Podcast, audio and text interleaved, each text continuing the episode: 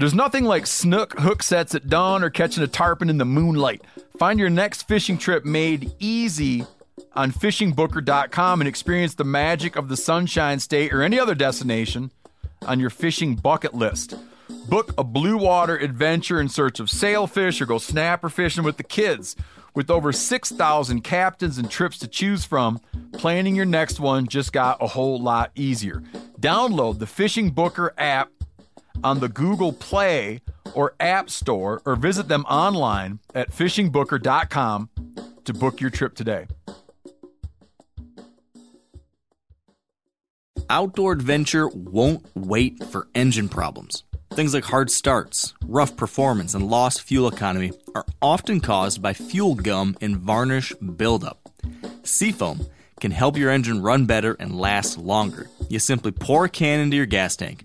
Hunters and anglers rely on Seafoam to keep their engines running the way it should the entire season. So pick up a can of Seafoam today at your local auto parts store or visit seafoamworks.com to learn more. Welcome to the Wired to Hunt podcast, home of the modern whitetail hunter. And now, your host, Mark Kenyon.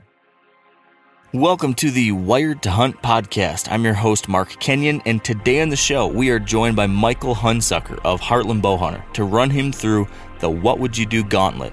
And we're going to get some bonus updates on a very exciting piece of wildlife conservation news.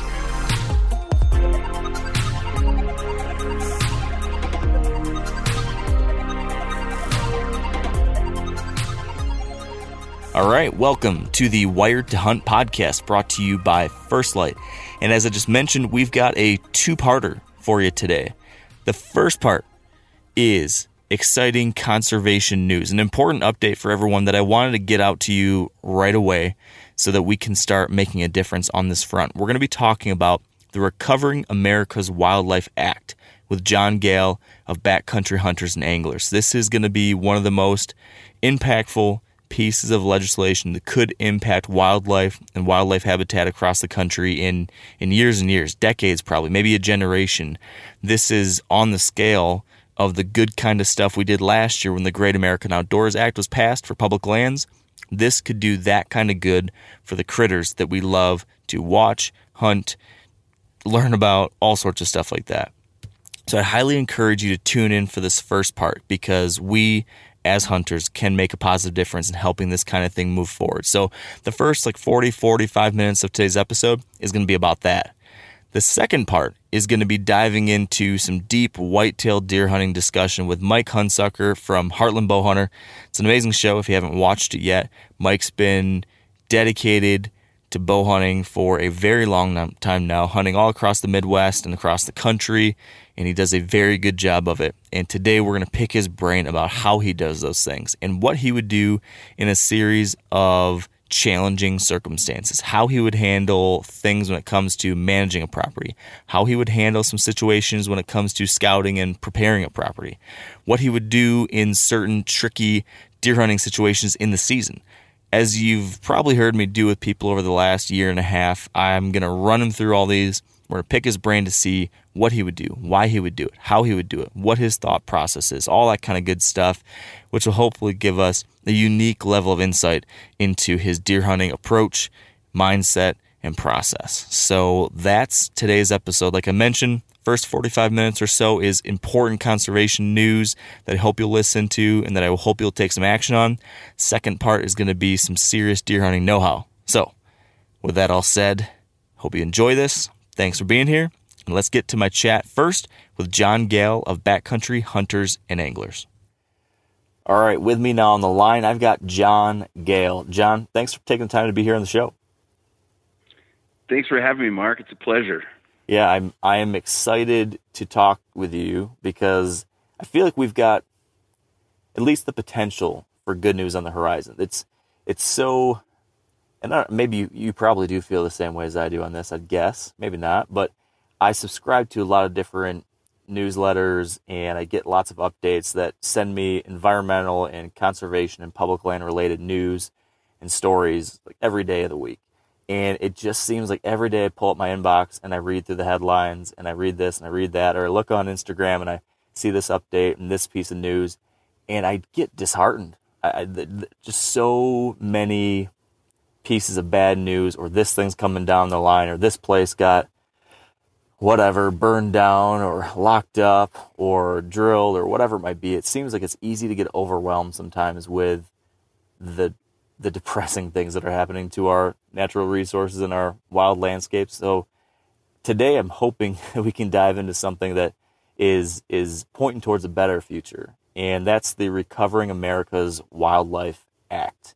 And can, can you just give us a headline on that to get us started? What's in your mind? Like what is the headline? What's the key message that people need to hear when it comes to when it comes to this? Yeah, perfect way to kick things off. So, Recovering America's Wildlife Act is a really thoughtful way to address places for wildlife investment that just haven't been made. So, hunters and anglers in particular have done a great job in, in leading the way towards recovering big game species and, and what we you know might call uh, huntable, fishable populations of, of fish and wildlife species that were you know, on the brink in many ways for many species, especially big game species, but also migratory uh, wildlife, migratory bird species at the, the turn of the century when we decided we needed modern day wildlife management in the early 1900s and, and really started putting the pieces together. But over time, you know, investments from excise tax programs like Pittman Robertson and Dingell Johnson, which hunters and anglers should be proud of in our sort of legacy and indelible impact on supporting fish and wildlife through the, the organizations that we support or the the purchases we're making, we've done a great job on a lot of species, but not all the species. And and what this legislation would do is invest in non-game species and ensure that those that are most threatened, most vulnerable, stay out of the emergency room, so to speak. And when I talk about the emergency room, I'm referring to the Endangered Species Act when species become listed as threatened or endangered. And and when you list a species under ESA, that's when it gets very expensive to manage fish and wildlife populations to, to bring them back. So the idea is to invest in species that might be vulnerable or at risk now to ensure that they don't get to the emergency room in the first place. Works the same way with humans, right? Uh, insurance companies know this.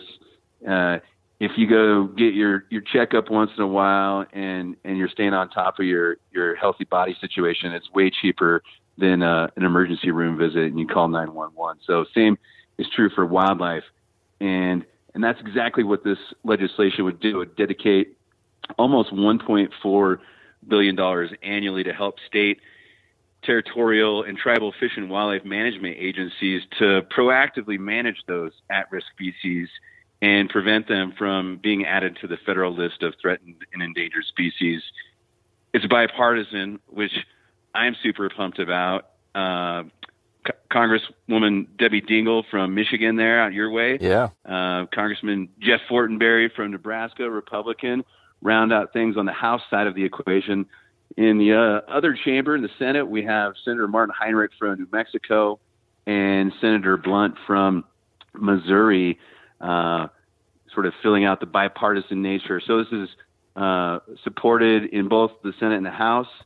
It's something that is the product of really decades of hard work by hunters and anglers and business leaders, people like Johnny Morris over at Bass Pro, and and it's and it's really great in the way they look at um, including tribes and and sovereign nations like tribal entities that play a huge role in fish and wildlife management that not a lot of people are aware of. There's a a thing called state wildlife action plans, mm-hmm. and then there's uh, a parallel planning process that the tribal management agencies utilize as well. Those have been around for decades, but they've been woefully underfunded at the state level, meaning they can't carry out all the great things that they know that they need to do for management of non-game species. So this really drives that 1.4 billion dollars a year into making sure the implementation of those wildlife action plans is done, you know, full bore, and that we really get to work doing this. And why hunters and anglers should care about it is the fact that you know they share habitat with game species too. And if you're taking care of you know sagebrush country in the west for a non-game species, well, guess what? That's benefiting mule deer and pronghorn and elk too. And so it's a it's a really great way to think about it. And I think the main reason why you see so many hunters and anglers and hunting and fishing organizations uh, really behind this and, and you know putting their collective shoulder into the wheel. Yeah, and you know I think I think it's it's worth taking a step in looking at that picture a little bit more closely because it could be it could be easy as a if you're just a diehard hunter maybe and you look at the situation you say geez it seems like we're in the golden days of deer hunting. There's deer everywhere. Or maybe you're into bear hunting and there's black bears everywhere. You love elk and there's great big elk all over the place and you might think to yourself I think America's wildlife is doing just fine. But to yeah. your point there are a whole lot of critters out there that are in a much different position and maybe they don't get the, the spotlight shined on them as often but you know there's this this idea um, it's it's fairly well i think accepted now that we're in the midst or the beginning of the potential of a sixth mass extinction type event that these things have happened over millions and millions of years where there's been periods of accelerated extinction species disappearing off the face of the earth in, in tight windows. It seems like the extinction of species doesn't happen slowly. It seems like over geologic time, there's these these big bursts of change that leads to this kind of thing. And for the first time, it seems like a lot of scientists are pointing to that we are creating that. We, as humans, all the changes that we've that we've uh, struck across the planet are now impacting a whole lot of animals. There was a, a report, I think, in 2018, and you can correct me on this if I'm wrong, but I think it had point out that something like a third of plant animal species and fish species across America are now at increased risk of extinction. Um, I know internationally across the country, across the world, sorry, that might even be higher. Um, it's insane. You can you can look at things even here in America, like monarch butterflies. I think ninety percent reduction in numbers. Uh, salmon, of course. Anyone who fishes on the west coast knows that salmon and steelhead runs are plummeting. Um, can you can you just speak a little bit more to this a lot of people are referring to as like a biodiversity crisis. This is while whitetails might be doing great, there's a whole lot of other things out there that aren't, and and really they're all connected. Yeah, you're you're right to think about this in such a holistic way, and you know, sort of pull back and take a a bird's eye view. You know, when we when we talk about recovering America's Wildlife Act specifically, you know, there's there's around 12,000 species that we're focused on just for that.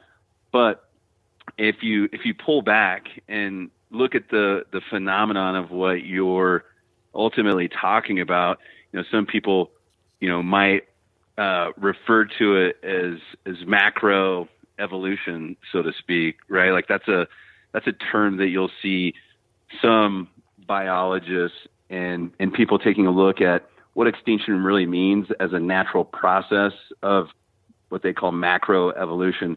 You know, this uh, occurs usually at a rate of around, if I'm remembering correctly, you know, about one out of one million species becoming extinct per year, and and that may sound like a, a small fraction, but to your point, in geological senses, in, in fossil record sense, you know, it seems rapid, and, and the rate of species lost today remains comparable to those periods of mass extinction that you referenced. But I think the the biggest difference between previous mass extinctions and and the current extinction that, that people feel we're already experienced right now is the the a level of human activity, right? Human activity was either not present at all or uh, not a consequential presence. And now with you know the destruction of habitat and the fragmentation of migration corridors, the introduction of invasive species across all taxa, over harvesting of fish and wildlife populations. I mean, there's a there's a pretty long list that is 100% attributable to human presence, and so we had to take a look at that and uh, juxtapose it with what you're talking about this this tiny amount of time on a geological time scale, you know, ranging from you know what some experts say tw- like 10 to 50 percent even, and with the five previous extinctions on this scale being caused, you know, mostly by cataclysmic events that really changed the course of history and life in each instance. Like, you know, Earth is now in one of those times again, and some of that we can't you know, stop or rewind the clock on, but we can do our part to focus on species that uh, might be endangered or at risk and vulnerable in some way now, and do what we can to make the habitat that they occupy more resilient, more able to withstand some of these natural cycles. And we still may see a degree of extirpation, which, uh, for those of your listeners who don't fully understand the difference between extinction and extirpation, you know, extinction is when a species completely disappears and is no longer in existence.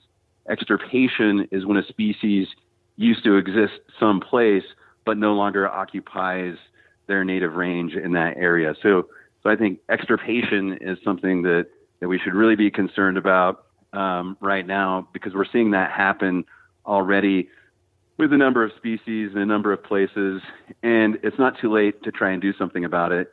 And that's why Recovering America's Wildlife Act is an essential priority for backcountry hunters and anglers where I work, but also so many other groups working on this, including our friends at the Association of Fish and Wildlife Agencies, who are leading the charge through uh, what they call the Alliance for America's Fish and Wildlife.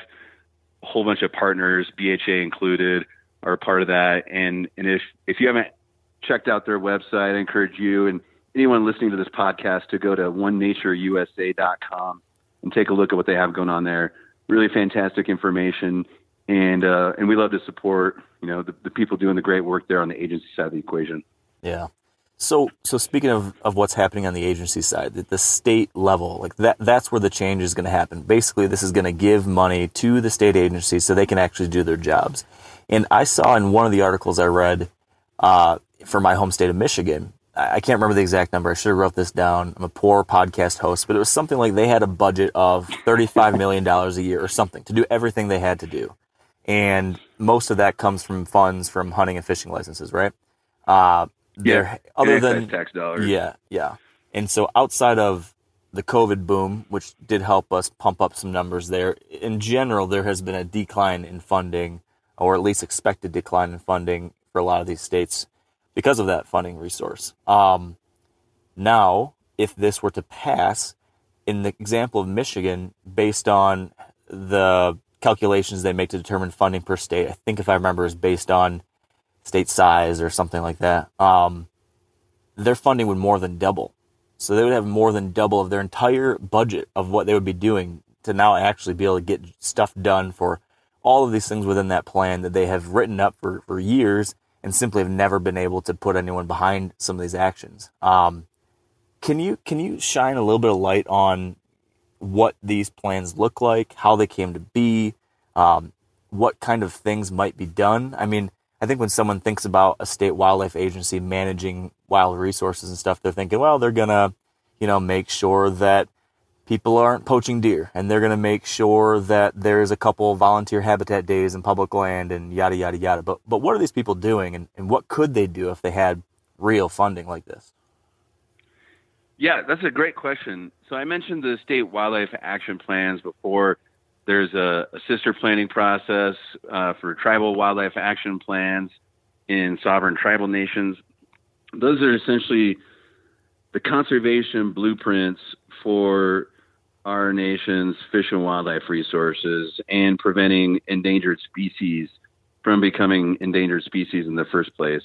Um, that's that's the the core of what they do, and and in order to sort of uh, meet their their you know planning requirements, what they want to accomplish, like a tremendous amount of funding uh, needs to be applied to each of these plans, and and there have been uh, eight required elements essentially laid out by Congress for the plan development, and, and the plans are all developed in collaboration with scientists, uh, biologists, private landowners, and a number of other people. And and right now, uh, we are looking at ways to ensure that this this program, these state and tribal fish and wildlife plans, actually get funded and put together. They've been around for a very long long time. I, I don't remember the exact year. I want to say maybe um, back back in 2000, 2005 sticks out as a date for me for some reason. I don't know exactly why, but uh, they've been around for a long time, and and I'm pretty sure 2005 was the year that each state and each territory and and the District of Columbia submitted their plan for approval to the U.S. Fish and Wildlife Service as a condition for receiving funding through a program called the State Tribal Wildlife Grants Program, which is has been woefully underfunded. And and you know, if you look at what uh, the Association of Fish and Wildlife Agencies says about that program, we see sixty-one million dollars, uh, more or less, is appropriated annually by Congress to the 56 states, territories, and the District of Columbia to, to implement the plans. But what our research suggests and indicates is that we need really about 1.3 billion dollars annually to implement the plans, and so that nearly 1.4 billion dollars I mentioned in the beginning for the legislation is what that number is based off of. It, it goes back to that research where we've worked with uh, economists and uh, those that focus on natural resources to, to actually give us some real raw information we can work with and understand. And 1.3 billion dollar is the is the big number. Um, and a, a, bit of a history lesson that's connected to all this was the formation of a of a blue ribbon panel that brought together a diverse group of interests to focus on how we get there, acknowledging that we need 1.3 billion dollars, and if and if we're only pumping 61 million in from Congress, that's a huge deficit that we have to make up. So they they created the when I say they, the Association of Fish and Wildlife Agencies was kind of leading this.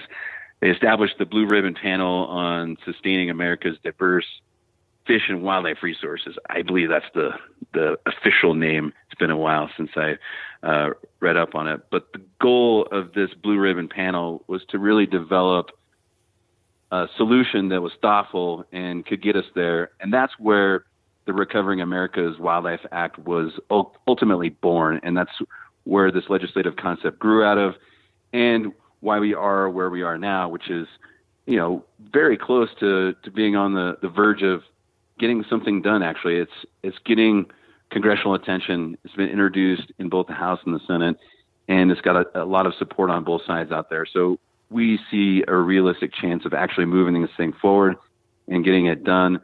And it would it would do incredible things, um, you know, at the state level, not just you know helping agencies do what they've always done in terms of managing fish and wildlife populations, but getting to the things that they haven't been able to invest in, like you know habitat restoration and working with both private landowners and public-private partnerships and the federal land management agencies that, that manage our public lands and waters and really digging in on, on like invasive species and doing a host of important activities that they just haven't been able to spend any money doing. So like, you know, like restoring habitat for the, the gopher tortoise, for example, would, would benefit quail habitat in the southeast tremendously. And, and you mentioned monarch butterflies, you know, if we're enhancing pollinator habitat for monarch butterflies, that improves habitat conditions for almost all species you can think of, including oh, yeah. deer and wild turkey and, and everything else. And so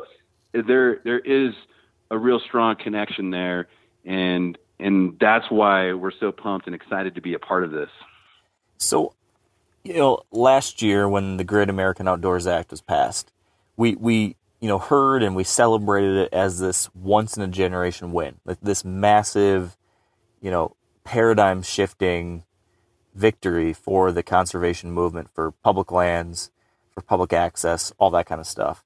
I'm hearing folks talking about this in this in a similar context, like saying this is like the wildlife equivalent to the Great American Outdoors Act. If the, if the GAO was all about this huge win for land, habitat access, the RAWA, or, or however we want, to, we want to say the acronym, is is like the wildlife complement to it. So we, we got the land protected. We have a we have resources now to acquire and protect land. Now we need resources to protect and manage the wildlife on it. Is that the right way to think about this? Like, is this that big of a deal? Absolutely. That's almost exactly how we talk about it at BHA too.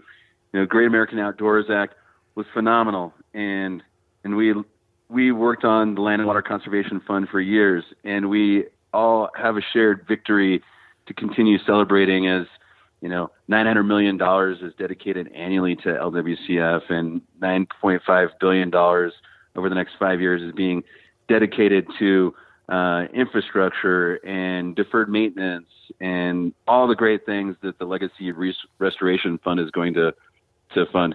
Now we get to do the exact same thing, but focus specifically on wildlife through the Recovering America's Wildlife Act. Uh, you're right. Like uh, RAWA is the acronym. We're not supposed to say that, by the way. So okay. hopefully none of the important people are listening to this podcast. Whoops. We we try and say the full thing because it's just a uh, mouthful. We want people to really. it is a mouthful, and everyone slips, and we we say RAWA all the time. But the reason why we try and force ourselves into saying the full thing is because you get to really like remind yourself that we're covering America's wildlife. But that's so important, and and being able to focus this amount of money in habitat enhancement through restoration, invasive species removal across all taxa, and look at research and watershed health and wildlife management across jurisdictional boundaries, that's awesome. And what a massive win and something that's been hanging out there for so long.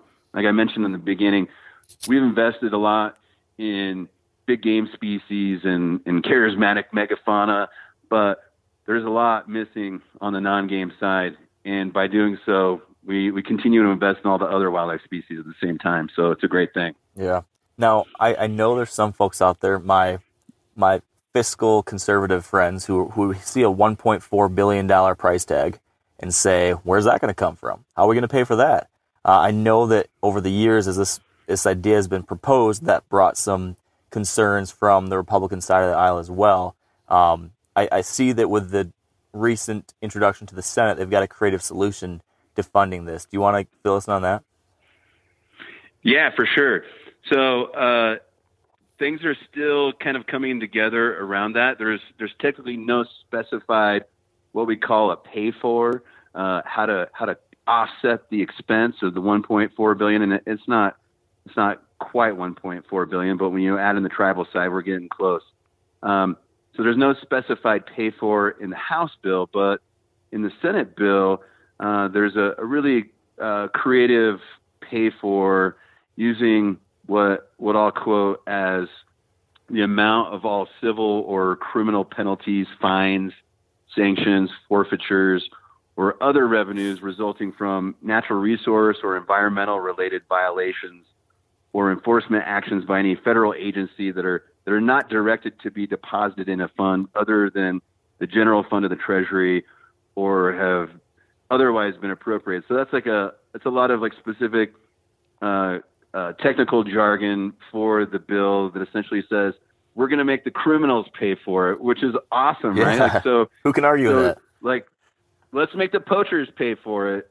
Who can who can not be in support of that? Yeah. So, so that's the the working concept on the Senate side to help pay for this, and and we're we're looking at uh, what is called a manager's amendment in the House bill when it comes up for markup to see if we can uh, essentially cut and paste the same pay for that I just described for the Senate bill and apply it for the House bill. Um, and, and as we look at opposition in the House, you're right, like most of it has been because of the price tag. But um, we're we're also getting some opposition back on the Senate side, the Environment and Public Works Committee, who we're working closely with to make sure that everyone's on board with this solution you know, they're not entirely fond of the pay for because it isn't brand new revenue coming in. So essentially, we're we're shifting revenue that's going into general treasury uh, without any specific earmark to a program and shifting it over there. and and what they like to see is brand new revenue generated somehow for these types of offsets. I don't think that's mission critical. Finding new revenue is difficult and and sometimes uh, doesn't align as well. And I personally like the sort of poetic justice of taking that criminal penalty side of things. You're doing something especially criminal on the, on the wildlife side of the equation, like poaching. If we can direct um, penalties and uh, fines and forfeitures and things like that coming in through the, the wildlife side of the system, whether it's state level or or U.S. Fish and Wildlife Service, if it's coming into the U.S. Treasury, applying it to this seems like a really great way to achieve some justice for wildlife. Like, you know, where where it's impacting wildlife over here, we're taking what we've been able to recover in terms of criminal penalties and and helping wildlife out over here. Like, there's a, a bit of poetic justice to it that I really love, and oh, yeah. and so I hope that we can keep that intact as it moves through both both chambers. Yeah, I think it's you couldn't write it up any better. I mean, that's that's perfect. Uh, now, related to this whole funding debate, there's another side to this that I'm sure some people have brought up or maybe will, which which kind of echoes some of the negativity that came out of proposals around the backpack tax, which you know I yeah. know you know about. Folks have said, well, you know, hey, if you are recreating on public lands, you should have to pay some kind of tax or fee, just like hunters and anglers do when we buy ammunition or you know, we, we fund so much of conservation through our license sales, through the tax applied to our ammo and firearms equipment, et cetera, et cetera. So why shouldn't backpackers and bikers and that those kind of people pay in too? Um, and so that's been proposed, but some folks within the hunting and fishing community would look at that and say, actually, I don't want that because when we hunters and anglers are the ones who pay for the majority of conservation work, we get a disproportionate percentage of the voice. We get a bigger seat at the table because we can say, hey, we paid for it all, so you got to listen to us when we talk about how yeah. to manage it. Do you think there will be, are there any people worried about that in this kind of case? Like all of a sudden we're going to significantly increase the resource base and it's not as directly tied to hunters and anglers. Is that something we need to be worried about at all or is that just over, you know, overblowing something? Well, you hear that, but I'm not sure how how big a deal it really is, right? Like, uh, I think if you ask any fish and wildlife agency about the need to diversify funding sources and revenue sources, everyone's kind of on the same page. Like, you know, hunters and anglers have been shouldering the burden for far too long, and and we don't have that much more to give. So we have to bring in other contributions from elsewhere. And you know, you could make the argument that it might disenfranchise hunters and anglers in the process slightly, but I think bringing in other stakeholders is, is generally a, a, good thing, and you're not going to um, keep hunters and anglers from continuing to have uh, probably the most important voice in management decisions along the way. The, the, the states know where their bread is buttered, so to speak, and license sales are still incredibly important. So I'm less concerned about that. And I think if we're thoughtful about implementation as these funding mechanisms get put into place, we can avoid that by being thoughtful up front and making sure that we avoid circumstances where, where that could even happen in the first place.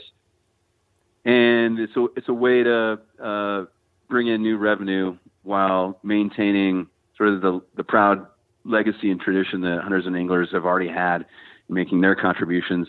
This is a way to, to I think, elevate that and to complement it in a new way that brings some serious money to the table. And we're we're supportive of exploring new revenue ideas too. Like the we've we've floated this you know backpack tax conversation lots of different ways with lots of different people and it, it's complicated you know if you you talk to our friends in the outdoor industry they're understandably uh, uh, really concerned about that. They're already being crushed by tariffs, and um, they can't afford to to pay more on top of what they're already paying in their tariff structure. So how can we be creative about what a uh, maybe it's not a backpack tax, right? Maybe we're talking about tariff redirection. We're taking um, you know existing tariffs and redirecting a portion of them to something like this, or we're working with our friends in the outdoor industry to reduce the tariffs they're they're paying and replacing that with some form of excise tax. There's, I think, a lot of clever ideas out there that we should explore with our friends in the outdoor industry to get to something like this. And there's a lot of interest in Congress on both sides of the equation. You know, we we've been hearing from Republicans and Democrats both. They're very interested in exploring what this looks like. I think it's just too premature to have it be a solution for Recovering America's Wildlife Act, but uh, that doesn't mean that down the road it couldn't be, and we should continue looking for new revenue generation um, to support wildlife conservation in general, and and certainly that's an additional solution that that ultimately we could legislate into uh, feeding Recovering America's Wildlife Act funds for state and tribal wildlife action plans as much as you know going to uh, the Wildlife and Sport Fish Restoration Fund itself too. Um, so lots of opportunities before us, and I think if we're careful not to close any doors or tie our hands behind our backs unnecessarily, we can leave those options on the table and and get to a place that makes sense for everybody. Yeah, yeah, that that makes sense to me. So, so back to the Michigan example, potentially doubling the budget that these folks have to work with to make positive change on the ground. That's like world changing kind of numbers there. How likely is this thing gonna happen? Like, how do you, is this a is this a pipe dream still? Is this something that you think like with the right pushing and prodding, it's actually gonna happen? What's the timeline? Um, where where do we stand with this thing? And, and should I be grabbing up my little uh, party hats and that kind of thing, or what? I, I think you should keep the party hats in the drawer, but uh, within an arm's reach. Um, we're we're a ways away from pushing this over the finish line. We we feel very confident about it. However, there's August recess coming up. The the House is getting ready to be wheels up and go back home to their districts tomorrow. The Senate is set to head out for their recess sometime later next week. After August recess, they have to come back in September and and do a whole bunch of things, um, including getting a budget passed because the fiscal year ends at the end of September. Things like the, the Surface Transportation Authority expires, so they've got to authorize that again. And any leftover business related to uh, what they call budget reconciliation and infrastructure deals and things like that uh, could spill into September still. So there's a lot that needs to happen in the short term, but a lot of promise that indicates this might actually move in this Congress and and if it doesn't, then we're not that far away from the next Congress, and we see a lot of the leadership in place on this bill, ready to move it, very excited and motivated to move it, and with so much backing at the state level, I, I see it as a as a big win. As long as we can really uh, get that pay for taken care of in the House bill, make sure our friends in the environment um, and Public Works Committee on the Senate side are okay with this concept of a pay for. If we get that dialed in, that's really the, the biggest barrier to being able to to get this bill a, a markup and hearings and ultimately floor votes to get it over the finish line and, and off to President Biden. So I would say it's realistic. It's not imminent in the short term, but it, it could happen um, by the by 2022, there's a, a, chance that I think it could move at the end of this year if we were able to get things done quickly. So on congressional timelines, that's that's as close to light speed as you're going to get. So back in 2016, 17, 18, 19, we were able to rally our community and kind of put put the foot on the throat of the land transfer, at least the blatant land transfer type proposals and bills. And we kind of got that at least ostracized to the outskirts. We then in 2020 we got the Great American Outdoors Act passed, and a lot of that I think came from the fact that we as a community and other outdoor recreators just made it politically impossible not to get behind something like this. It became a poison pill to be anti-public lands. It became we, we simply force the issue with putting constant pressure on these folks through whether it be the media or letters or phone calls or rallies. Uh, you really, it seems to be a very clear correlation between the action of people listening to this podcast and others out there and people that care about this stuff and what actually happened. Like it wasn't like these folks all of a sudden changed their minds and decided all of a sudden one day, you know what, I actually do care about the environment and public lands. No. They said, I want to keep my job. I want to get elected again. And we told them what Yeah, they right. would need to do. So how do we what what do you think from your experience being inside a lot of this over the last five to ten years? What can we learn from our wins over the last five to ten years, last couple of years really? What can we learn from that and apply to this to make sure this happens too? Well, uh, Mark, the, the cynic in me says we can learn that uh, no matter how well-meaning we are, that that politics will always reign supreme over uh, creating a sense of urgency in legislative deal making. Right? We we saw the Great American Outdoors Act move quickly. Uh, one because it was bipartisan nature, so there's some feel-good stuff there too. But it was also a super interesting political dynamic at play with some key Republicans in vulnerable seats and and, and a Republican president working to make sure that uh, those uh, vulnerable Republicans had something like the Great American Outdoors Act to really run on, move some of those moderate votes to your point about keeping their jobs. And so you had uh, a really unpredictable political dynamic at play that really created the sense of urgency, thrust this to the finish line so quickly, and move the Great American Outdoors Act ahead. Um, so I, I think there's um, uh, always going to be that that political piece of it too. And and you referenced the whole public lands sell off uh, when we saw Congressman Chaffetz from Utah introduce his land disposal bill. Now, that wasn't a new bill; like that bill had been introduced before.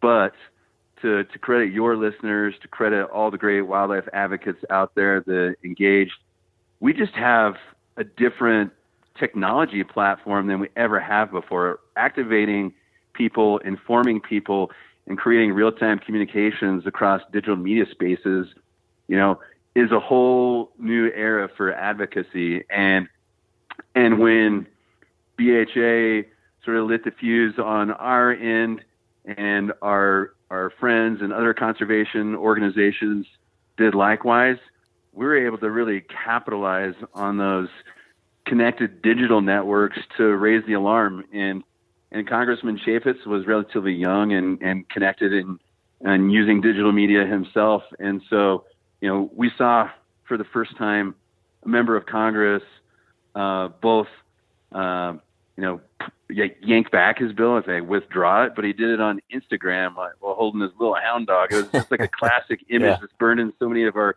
our memories. Like with this pivotal moment where the entire hunting and fishing universe that cares about public lands and waters really beat up on him in a in a immediate way, so much so that he reeled back and withdrew his legislation, did it over Instagram and Facebook, and it was I think a sign of the times, um, a sign of change, but also a strong reminder that all of us still have an important role to play in in every phone call, every email you you send still matters. We saw that play out with the Great American Outdoors Act as well. You know, despite some of the urgency created with the political dynamics I described, the most important thing that happened was that a lot of people cared about it, and members of Congress knew a lot of people back in their home states cared about it, and that's ultimately what thrust it over the finish line. And I think we could see something like that play out for Recovering America's Wildlife Act too. We don't have the the the unpredictable political dynamics at play, but we have the important part in place, which is a lot of people on both sides that care about this. Oh, and by the way, we have a whole bunch of state agencies and tribal nations really pushing this ahead all at the same time. So I might even argue and make the case that Recovering America's Wildlife Act has a stronger position to move this bill ahead than the Great American Outdoors Act had because you have such a diversity of really influential stakeholders working together to make it happen. So I, I feel really positive about it, but also, you know, it's it's good to point out that everyone can still make a difference, and the romance of our democracy is alive and well. And if I can communicate anything to you and your listeners, it's that that's that's a good uh, place to pin hope on, and and I'm really excited about it. Yeah. So what do you want us to do, John? What what should we do in the short term to make sure this thing moves forward, even though it's early stages?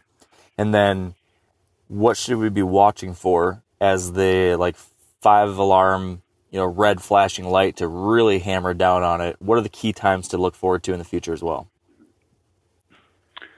After we get back from August recess, we should know more as Congress makes decisions. They start calendaring things at the committee level for hearings and markups and things like that. But the best way to stay abreast of that is to uh, go to the Alliance website, uh, the Alliance for America's Fish and Wildlife at ournatureusa.com and find your favorite uh, hunting and fishing or conservation organization listed there and find the one you're a member of. Uh, if you're a member of Backcountry Hunters and Anglers, come to our website. We have an action alert set up supporting the legislation. Uh, it doesn't have to be us. Find your favorite one. Go take action through their action system. Pick up the phone, call your senators in your home states, call your member of Congress in whatever district you live in, and let them know this is an important piece of legislation for you and that you want to see them support it, move ahead and elevate a sense of urgency with their party leadership in the House or the Senate, whoever you're calling. And we'll keep you posted as things move. Uh, our friends at the Association of Fish and Wildlife Agencies are doing a great job of of monitoring this and and writing herd on it. And um, there's a lot of ways that I think people can engage and participate that way, but you have to connect with an organization that you're aligned with, that you're a member of, so you can have a place to stay up to speed on these things and and move ahead. And and I would uh, give a shout out to the National Wildlife Federation here too. They've been leading the charge uh, on state wildlife action plans and funding for those for for a long time. I used to work there myself and uh, did a lot of fly-in supporting it, and so they've been an important partner, really helping lead the charge here. Uh, Congressional Sportsmen's Foundation um, is doing a lot, so check out their website There are a lot of places people can stay up to speed on it, but you know the fact that I just mentioned National Wildlife Federation, Congressional Sportsmen's Foundation in the same sentence shows you the breadth of people engaged and supportive in leading the way on this.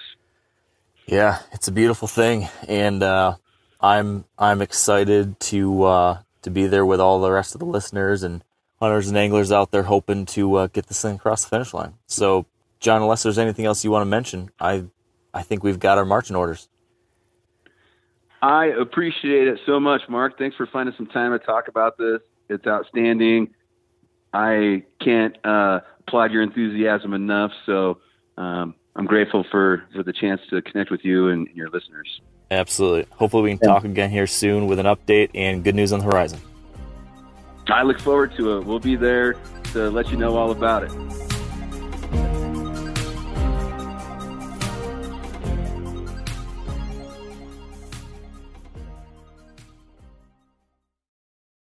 pay attention here because this is a hell of a good service. It's called the Wellness Company. Picture this, okay? You wake up, you got a scratchy throat, you're all congested, you got a runny nose, you got a cough, whatever. And you weigh your options like you tough it out, get sick, take time off work, try to get a doctor's appointment sometime in the next few months, wait two hours at urgent care and sit in a room full of sick, sick folks, or you open your medical emergency kit you match your symptoms to the doctor recommended prescription and you start on the right meds right away. These medical emergency kits not a first aid kit, all right? It comes with doctor prescribed meds to treat over 39 medical issues. So, on hand, strong antibiotics for infections of all types. Plus, a doctor's easy guide so you know exactly what to take and when. No waiting to see the doctor, no waiting at the pharmacy. It's all in there. Every home should have at least one medical emergency kit. Order yours online in minutes. Your kit will be rushed to your door. Get 15% off at urgentcarekit.com slash meateater. and use promo code MeatEater. That's promo code MeatEater at urgentcarekit.com slash MeatEater. Hey, everybody knows Weber grills. I've been using Weber grills my whole life, and check it out. They got a pellet grill, the Weber Searwood pellet grill. Now, with a pellet grill, you can smoke, roast, and sear what I like to do on the same grill. You can go from low and slow, okay, on smoke boost mode, which gives you great smoke at 180 degrees, or crank this thing all the way to a heat sear at 600 degrees. It's got a full great sear zone, so you can put more food on the flame. This this, this is my way of bull saying. If I was going to cook roast one way, that's how I like to do it: sear roast. Utilize the smoke boost setting to intensify that smoky flavor. Direct flame cooking creates searing, crisping, and browning. Food is going to look as good as it tastes. This grill gets hot in 15 minutes. Cleanup is easy. Cook confidently with intuitive digital controls at the grill and enjoy the sleek, easy to use surface. You can also add a heavy duty rotisserie or rust resistant griddle insert to up your game. Get fired up for your new Weber Searwood pellet grill. All right, and now we're going to get to part two of the episode with Mike over at Heartland Bowhunter. We're going to run him through the What Would You Do gauntlet. Here we go. All right, with me now on the line, I've got Michael Hunsucker from Heartland Bowhunter. Mike, how are you? What's up, man? Long time no talk. I know. I'm glad we're getting to do this. I think I think the last time that you were on the main show, I know you've been on some of the Rut Fresh radio stuff, but the last time you were on the main show was the very first year of the podcast. Do you remember this? Wow. I think you and Yeah, oh, Sean, yeah. you and Sean came on and we talked photography and different stuff like that. And that would have been 2014, I think. Isn't that crazy? Time flies, man. yeah, it doesn't feel that long ago. Part of me, part of me thinks it doesn't feel that long ago. Part of me feels like it was a lifetime ago. But uh, Yeah. a lot's a lot's Well, changed we've, since we've had children since then, and uh, that usually makes things a big blur. yeah, that's the truth. So how how old are you? You got two boys, right? How old are they now? yeah. Yeah, I got two boys. Camden, who's uh, almost eight. He'll be eight in a couple weeks. And then uh, Noah's five. So really getting into that fun stage. I kind of have enjoyed all the all the di- different stages, but as they get older, you just are able to do more with them and especially with our lifestyles, it just makes it easier with the travel, with the, Yeah. the stuff outdoors and everything. They, you know, they really enjoy it. So Yeah, definitely. That's I've experienced the same thing. With our, our boys are three and a half and one and a half now, and it's still real challenging in a lot of ways. But yeah, just absolutely. get creative about ways to get them out there and keep them involved and make it a family thing. And it's been good. It's been good, but Yeah. no shortage of uh, oh, I don't know, interesting disasters. I think it's I just think it would it's be just different, right? It's a completely different experience. Yeah, that's the truth. Well, what I was wanting to do today, Mike, is run you through something I've started to do with a handful of people. And I call it my What Would You Do Gauntlet. So the idea here is that I'm going to present to you a specific situation, like a, a very specific set of hypothetical circumstances. Like you're in this place at this time and this thing's happening. What would you do?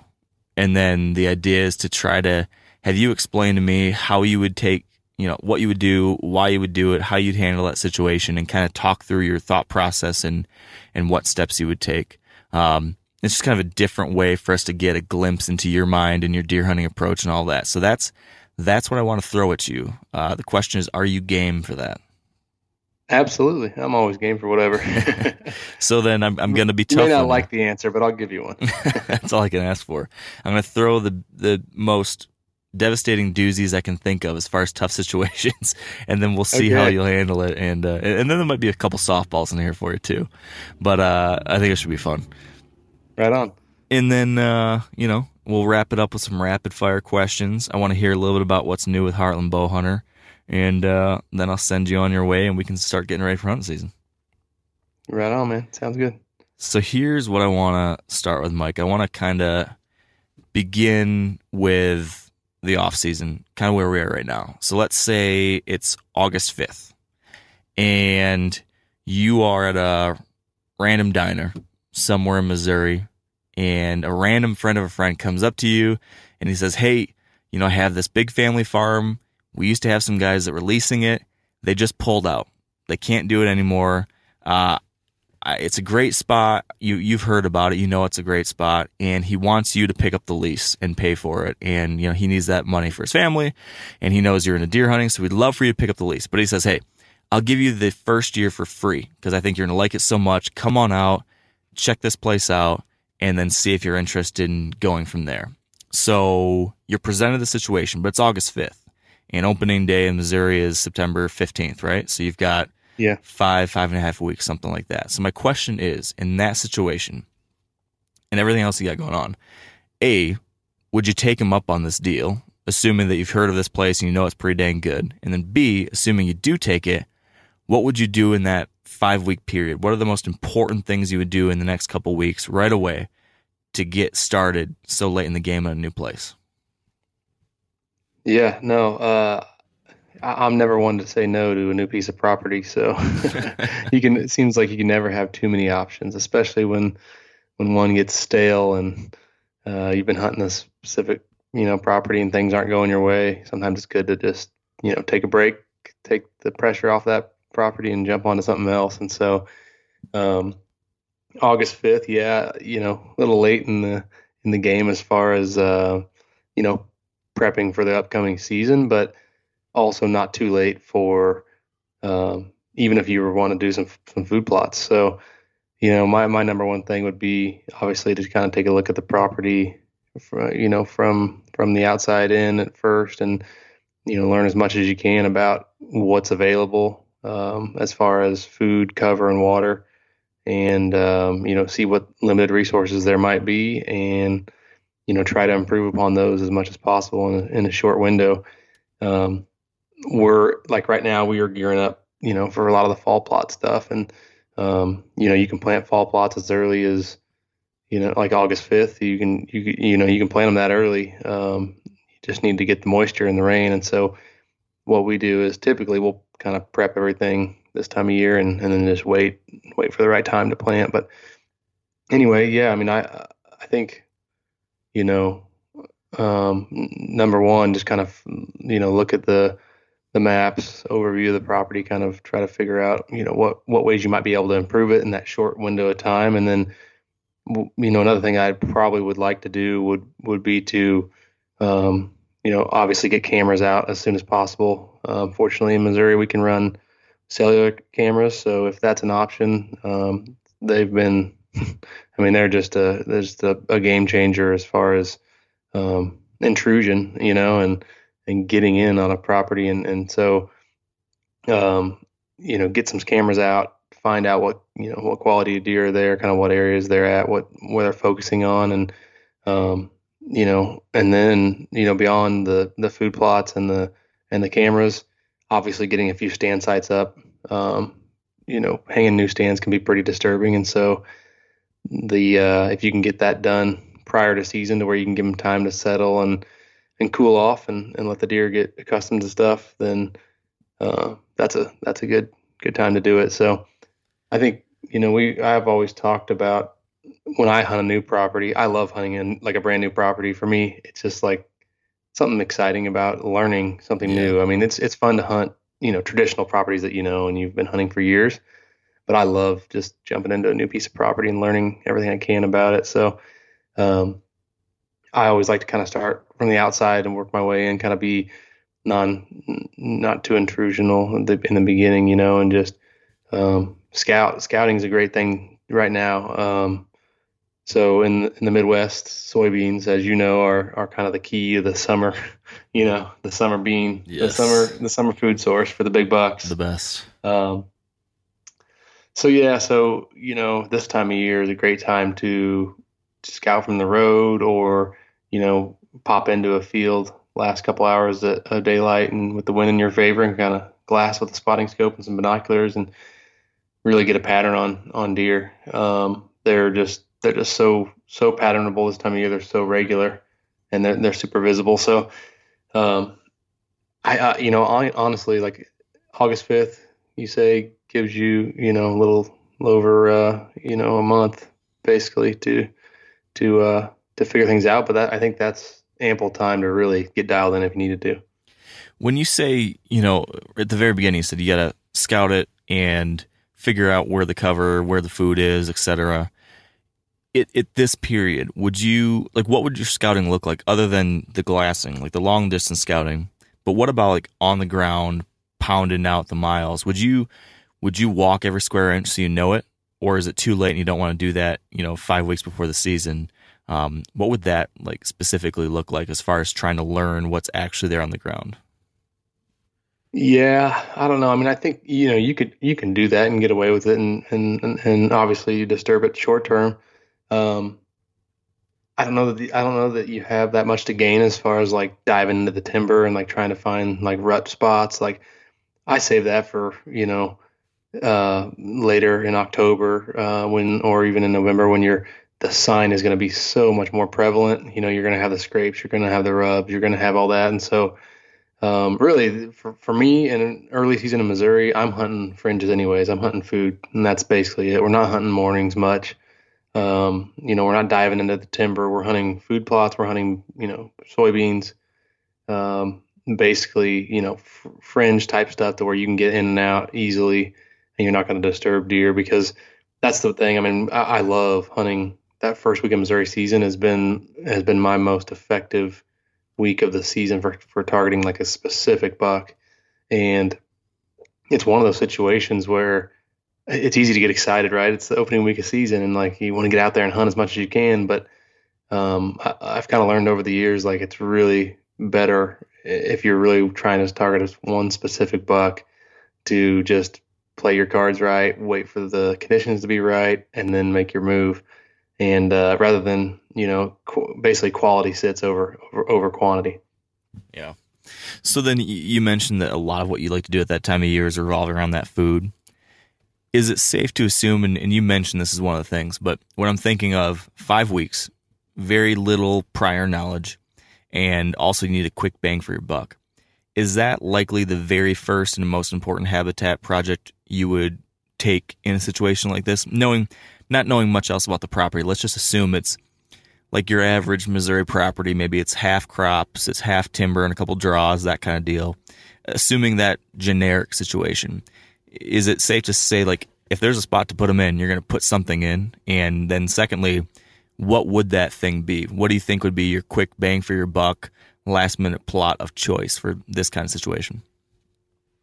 Yeah, yeah, I definitely. I think that'd be the the the focus out of the gate. Uh, you're not going to jump in and do any timber stand improvement or uh, doze off any you know places and or build water hole. I mean that that's kind of long term planning type stuff. And so um, when you're talking about bang for your buck, I mean I I really really like using planting brassicas, um, whether it's turnips or radishes, um, you know different blends.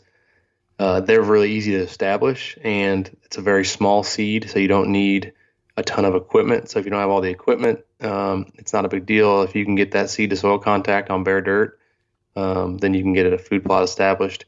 I love, absolutely love clover plots, and we'll you'll find us hunting clover a lot during the early season. But as far as like you know this time frame now, it's you can plant some fall clover plots and the clover will get established, but it takes some time. So you're not going to get that lush clover plot um, planting it right now in the fall. So my uh, my go-to would for sure be a um, you know a, a, brassica blend of sorts. Um, I, really like the radishes a lot. I like radish blends. Um, seems like that they hit the radishes a little little earlier in the year um, than than the turnips, but it really depends. I mean, everybody talks about that like you know if you plant, you know, turnips, they're going to eat the, you know, eat the leaves uh, prior to the frost, and then once the hard frost, you know, then, then they'll start eating them, eating the bulbs and all that stuff. And it, I think it really, it just really depends on the farm, the deer, the food sources available, um, and and whatnot. So, you know, we have we have some properties that are super high deer numbers, and you know, the food may be a little more limited and they will devour turnip or brassica, whatever, like September 15th opening day, like they're eating them. And um, so, you know, it just kind of depends. But um, and then we've had properties too, lower deer densities, and they won't touch them until later in the winter when you know all the other food's gone and snow comes in, and so just a, just really depends on the on the deer and what they're how many deer there are on the property, what they're used to, et cetera, the other available food sources. So, yeah. but that's this is a great, easy to establish plot. I feel like is is those smaller seed type plots as, as opposed to planting grain. You know, you're too late now for corn or soybeans or any of that stuff. Yeah, it's hard to go wrong with brassicas, like you said. Now, what about the the stand prep? You mentioned hanging a few stands before the season gets going. Would you would those first stands that you work on be those kind of edge spots that you talked about to focus on for the early season, or are you wanting to get your rut spots, some potential rut spots hung now, so you don't need to go in there at all ever again until November one or whatever? What you know, what how are you going to prioritize which locations you set up? Yeah, I mean, for sure, the first focus would be some observation type stands, um, and and even ones, you know, you could hang these stands and sit in them, you know, to observe the, you know, this this time of year, observe the, you know, the movement of the deer, and then kind of dial in. Um, like I said, you're not going to cause too much disturbance right now, but uh, I would definitely get some observation stands hung in some areas where, you know, you can at least have a starting point, and then um, if you do learn from your summer scouting, you know, an area of, oh, say that these deer are really coming out of this corner of this bean field and they're focused in this little pocket, you know, maybe hang a stand, you know, somewhere close to there where you're going to be, you know, somewhere within within bow range, hopefully. Um, like I said, I I wouldn't be too gung ho about diving in and and looking for like a primo rut spot necessarily, although just because, like I said, that's the the scrapes, the rubs, the sign is not nearly as prevalent. Everything's overgrown this time of year. Although there are some pretty obvious spots occasionally on on certain you know farms and properties where the topography and the um, you know the timber pinches down, or there might just be these these great looking rut funnel type spots. And I would not be afraid to uh, jump in and hang a stand in one of those in one of those spots just to have you know something as an option. Um, but like I said, I mean I I travel and hunt quite a bit, hunt new, hunt some new properties, and you know, a lot of times I'm hanging my sands, you know, in the middle of the hunt, in the middle of the rut, and you know, being minimally, you know, invasive as far as like you know what you're trimming and cutting cutting stuff down, and I've actually found a lot of success like first time in on a stand. You know, you hang it and hang it and jump in and and uh, have a lot of success. So um, that time of year too, you know, the rut's starting to gear up. The bucks are a little more tolerable to getting bumped around a little bit, so it's just like you can get away with a little more that time of year. Yeah. So back to the summer, um, back to the summer scouting stuff, real quick, and imagine we're leading into the season, and for whatever reason, I told you that you get to have one night of summer glassing the entire summer. You only get one night. And if you don't spot a shooter buck on that one night of glassing, you can't hunt at all. I don't know why this would be oh, the case, but let's just say this is the case. Well, I, I, I present the situation because I want to understand like what the best situation for spotting a mature buck in the summer would be in your eyes? Because there's a lot of folks that maybe don't have a whole lot of time to get away for this kind of thing, right? They've got kids, yeah. they've got the day job, and they can maybe get out just a couple times a summer. Maybe the property they're hunting in the rut or whatever it is, they've got to drive five hours to get to. So they have to be choosy about the weekend that they choose to do this. So, what would be the ideal scenario for you to get eyes on? You know what your hopeful shooter buck would be in the summer. Where, what kind of place would you look for? Specifically, like the ideal scenario? What kind of day, weather, uh, what kind of location would you pick to watch this spot? Um, fill me in on how you would handle that. Well, I mean, yeah, in a perfect world, obviously, evening, um, evenings on the bean field. Um, you know, if you can find, I feel like those big mature deer um, tend to, especially in areas where there's you know pressure or you know road traffic, whatever, like I, I feel like they try they they tend to hang near the secluded more secluded fields um, where they can feel comfortable fields that are maybe close to uh, you know good cover. And and so I think that's kind of where I would start as far as like trying to locate a shooter deer is you know where is there food that's close to you know really good cover that is secluded away from you know pressure. And so that's kind of where I would start. And then you know, when it comes to like picking a time frame, like you know, August, uh, we're getting, you know, in, in into August, they're pretty well full grown. Um, you know, they're just kind of finishing up. So like if you, you know, if you get too excited and get out there in, you know, June or, or, or even early July, you know, they're not they're not taking too much shape yet, so you really won't know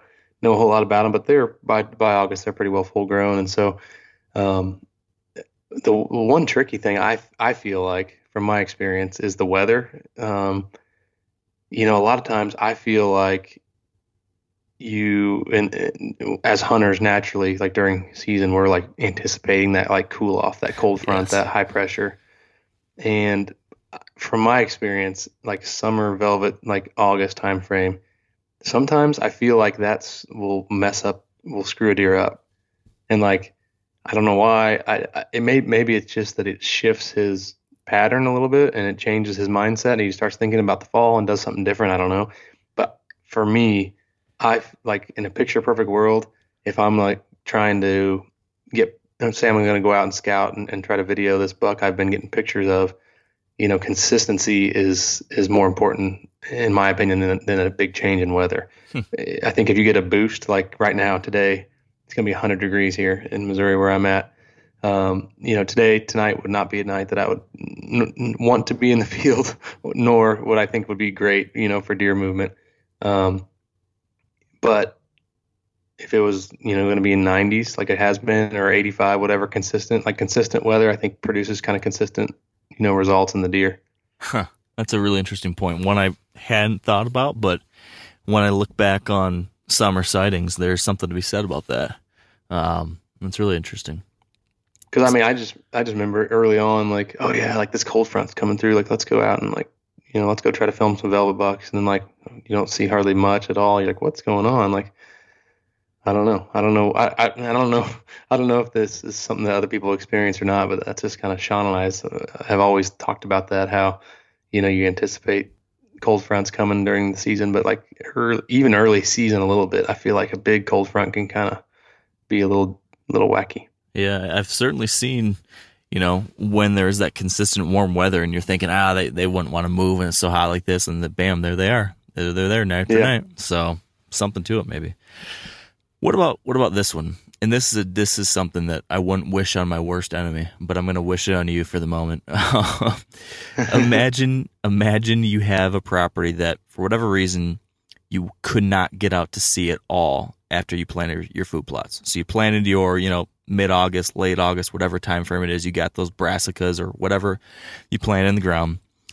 You can't get back to the property until September 14th. So it's the night it's the night before opening day. You're heading in to try to get your opening day hunt. You've got the weekend, whatever it is. You get there that night and you glass the area and you see that all of your food plots, literally every one, has failed. There was a drought. It's just dirt fields. You've got nothing planted that you put in. Nothing's alive and green and kicking. What would you do for that first weekend hunt? How would you handle that situation, knowing knowing nothing else? Well, uh, that's like you said, you wouldn't wish it on anybody, but that's a pretty normal thing for for people. I feel like um, even for us, you know, we've um, I'm trying to think. It's probably been three years ago. Um, we got no rain, no rain, no rain we planted and got like a tiny little bit of rain and then nothing afterwards. And so the food plots were just trashed. And so, um, cause cra- crazy, crazy enough, Sean and I went up to hunt. Um, man, I want to say, yeah, it was opening weekend, opening weekend, and the plots were terrible. We, we literally tilled them up and replanted them. We had some rain coming. So it was like September 15th. And so like we knew wow. that these plots weren't going to, um, produce like bulbs or whatever, but like as far as like any sort of forage, you know, we were like, all right, we're going to plant them in turnips, and at least they'll have the leaves to browse on. And um, so that's what we did. We planted the food plot uh, opening day uh, of our opening weekend of Missouri season, and actually ended up coming back uh, like two weeks later, very end of September, and killed a buck over one of those food plots. Wow! So nice. He was coming in. They were just very, you know, the the turnips were really, really uh, fresh growth, but they were browsing on them and and kind of just picking through them as they were going out towards the destination field. So, um, you know, it, it, it's not it's not uncommon that it's just a gamble this time of year. Obviously, especially in the Midwest, it's just hot and it's dry, and you know the, the, rains come in spurts, and so timing it is is key. Like I said, um, and sometimes you just you can do everything in your power to to uh, get it done, and it still doesn't work out. So, uh, but back back to kind of your your question of like what how to handle that. Like you know, not everybody's going to you know go in and replant their food plots and till them up, but um, hopefully in that case, like you said, you know there are uh, other food sources available. Um, and you could focus on those food sources. The Midwest is, you know, corn, soybeans. Uh, we have a lot of mature oaks, a lot of acorns, and so there's a lot of food and browse, you know, readily available for for deer. So it just may kind of change up your kind your your strategy a little bit, and you may have to kind of um, refocus your efforts on the existing food sources uh, and the other the other food sources that are available. Um, one thing you know worth worth mentioning that's more applicable to to late season, but uh, a lot of guys, you know, like I said, don't have the equipment or the ability to plant corn and soybeans and um, row crops, that type of stuff. But one thing that we've done uh, in the past is, and actually we still do on certain properties where, you know, it just doesn't justify us coming in and planting our own grain plots. Is, you know, we'll we will buy the the grain off of the farmer, and so if a farmer's planting, you know, a hundred acre field and we want him to leave two acres in soybeans, like when he goes and harvests, you know, harvest the beans, we know kind of the average of the field and, and we'll actually just buy those beans from him. Uh, and, and that's, you know, it, for me, for us, uh, you know, time is just a limited resource. And so, uh, it's well worth it rather than us trying to plant our own, uh, grain plots on all of our properties all across the board. So that's something that I would encourage people to consider and, and at least talk to the landowner, talk to the farmer, um, and and and consider that because late season that is absolutely a game changer in Missouri. Yeah, I bet. So you found farmers pretty open to that kind of thing because I guess it saves them time anyways as well. If they get paid and they don't need to harvest it, that's kind of a win for them too, maybe. Right. Yeah. Exactly. Yeah. Saves them a little bit of time for the harvest, and at the end of the day, they're getting the same, you know, same amount of revenue, and and so it works works out well. Yeah. Okay. I like it. And then some of us, like you know, like on um, our main property in Missouri that uh, Sean's dad is actually owns, and um, so you know, basically that that farmer cash rents from him, and then he just basically takes that out of the, the cash rent payment or whatever, just decreases it. And so, um, you know, there's always always ways to work it out, but I think you know a lot of people having those conversations with the farmers may may change things and uh, Missouri is is is very interesting because after the rifle season in Missouri, man, it's just a different world. It's a different world here in Missouri. Like I, I remember just growing up, like thinking like I got to get my buck, my archery buck killed before gun season because afterwards it's just such such a tough deal. Um, but if you have standing grain and, and standing food, that can really really change the game. Yeah, yeah, ditto here in Michigan. Um, so one more preseason situation I want to run you by. And this, I think this is something you'll be able to relate to some, from some past years of hunting that I know you've had with some of these deer. Imagine you've got a target buck who's eluded you for several years. Let's say there's been two years he was he was four and then he was five, and both years he slipped through your fingers, weren't able to get him killed. Now it's year three with this deer. He's a six and a half year old and you're going into the off season thinking like this is the deer. This is the only deer this year that I really want to kill. Given the history, the close calls, he's a stud.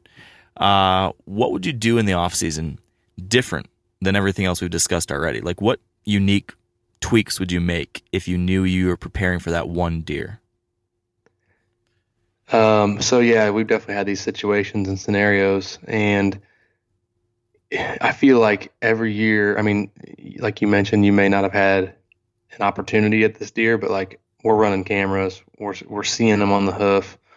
You know, we're learning and learning more and more every year, every year, every year, and like it, we're kind of starting to put those pieces to the puzzle together. And the more that you learn about this deer, you learn about his habits, his you know his frequencies, his home range, what you know what he prefers, uh, different times a year I mean, it's it's unbelievable the amount of information that we gather just through observation and trail cameras. Um, and that's what for me. I mean, that's that's what it's all about is that whole process of of you know people people that don't don't hunt and that don't you know necessarily manage deer or or follow deer year after year don't don't quite get. But it's just like I mean, they're smart. they're very smart and they're hard to kill and you know fooling one at his own game is kind of is kind of the ultimate ultimate prize and so um, but like you said you know if you may, even if you may not have a chance at them you're still learning gathering this information and and so going into the season I kind of like to look back and say, okay, like where have we seen this deer the most? Where are we getting pictures of them the most? Let's kind of like map out his core area.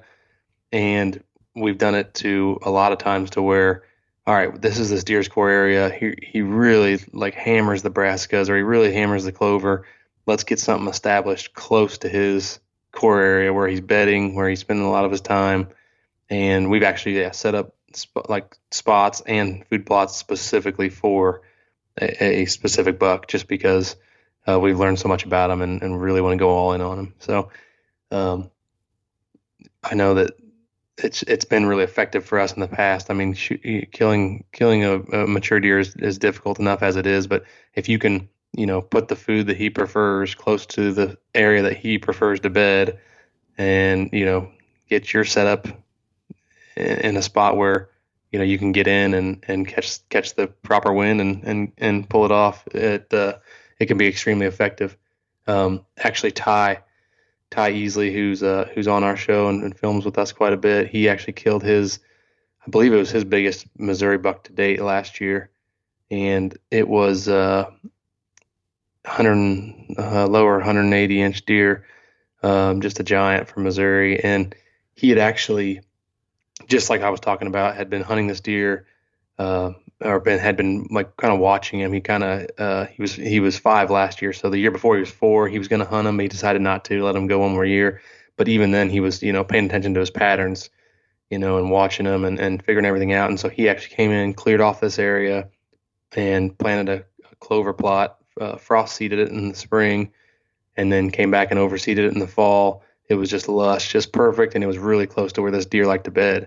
And coming into season, he was just he wasn't really really consistent on this clover plot, um, and so he was trying to figure out, man, like I don't know when when I want to hunt him. Like he hasn't been consistent enough for me to hunt. But then he's like, man, he then all of a sudden, boom, he shows up in daylight, and so he's like, man, he's like, I just don't know exactly what to do. And he started looking into it, and and he started looking at the weather patterns and compared those to uh, the times when the buck was showing up in daylight.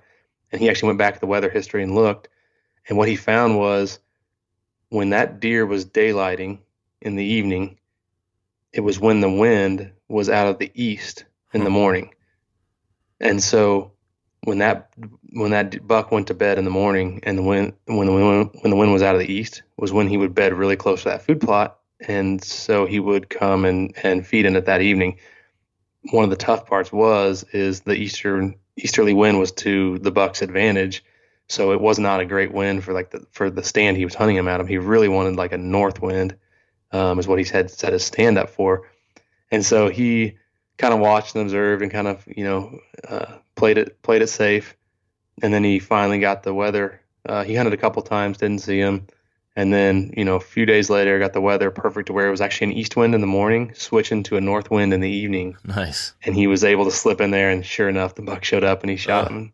That's shot awesome. him right in that food plot that he built for him. So not much more rewarding than that than when you like really, you know, figure figure out all that information and you really put all that together and I don't know, it's it's just cool because like there is a science to it. There is uh there's a rhyme and a reason for everything that the whitetail deer does and you know, I, I know that when I initially got started archery hunting, like that was not something that I ever thought about, right? You're just diving in, you're hunting, and of course you get lucky. Of course, you, you know, during the rut, you know, anything can happen. And so, like, you kill deer and you learn and and you figure it out. But like, really dialing in and really patterning a, a deer um, is pretty cool. I love that. I love when, when you can get that deep into it. You know, I, I kind of like this scenario you painted with Ty. So I'm curious how you would handle something like this. Let's say you've got back to this target buck circumstance. We've got this buck you've been after forever. He's the one. But all through, like, let's say you saw him in the summer. You knew he was there. You knew he was alive. He was around. Maybe you got one picture of him in September, so you know he he stuck around once we got into the fall. But now he's disappeared. He's he's just nocturnal, very infrequent on your cameras and nocturnal only. And that continues. That continues to the beginning of the season. And it just keeps on going. You're getting zero daylight pictures of him. You've had zero daylight sightings of him. You've there's been some nights that you couldn't hunt, but you got out on a hilltop and you glassed, couldn't see him, nothing. At what point, assuming zero daylight pictures and zero daylight sightings, at what point would you take a stab at him, like an aggressive stab at him? Are you gonna wait all the way till the rut, and or I mean, again, assuming no daylight sign at all, would you let that keep you out of the good stuff all the way to the rut, or would you take a stab if a cold front pushed through in mid October or early October or late October?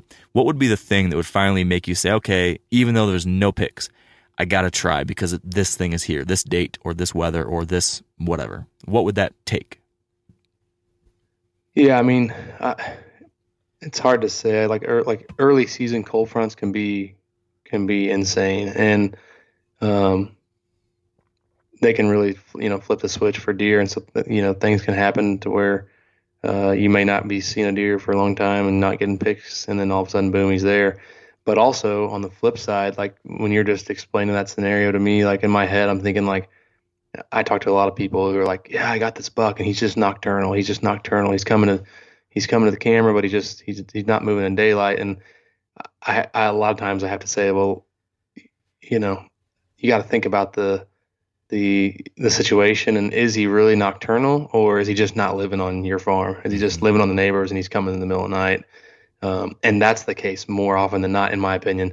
Um, I just don't think there's that many like purely nocturnal bucks out there unless they're in extremely high pressured you know public land situations or high even high pressured you know private land where a lot of people are hunting different different properties and he's he's kind of getting pressured from all angles like there there's got to be a pretty good reason that that a deer's completely nocturnal most most deer i don't care how old they are i mean if they're not messed with and and and pressured they're going to get up and feed in the daylight um, whether it be the last you know 20 minutes or the last hour and a half of daylight so I always like to, I always, you know, like to ask that question. Like, do you think you know where he's living? Do you think he's actually living close, bedding close, but just not showing up in daylight, or do you think he's just venturing from a long ways away? And so, um, you know, I'm trying to think. We, I've had bucks that from running cameras year after year that literally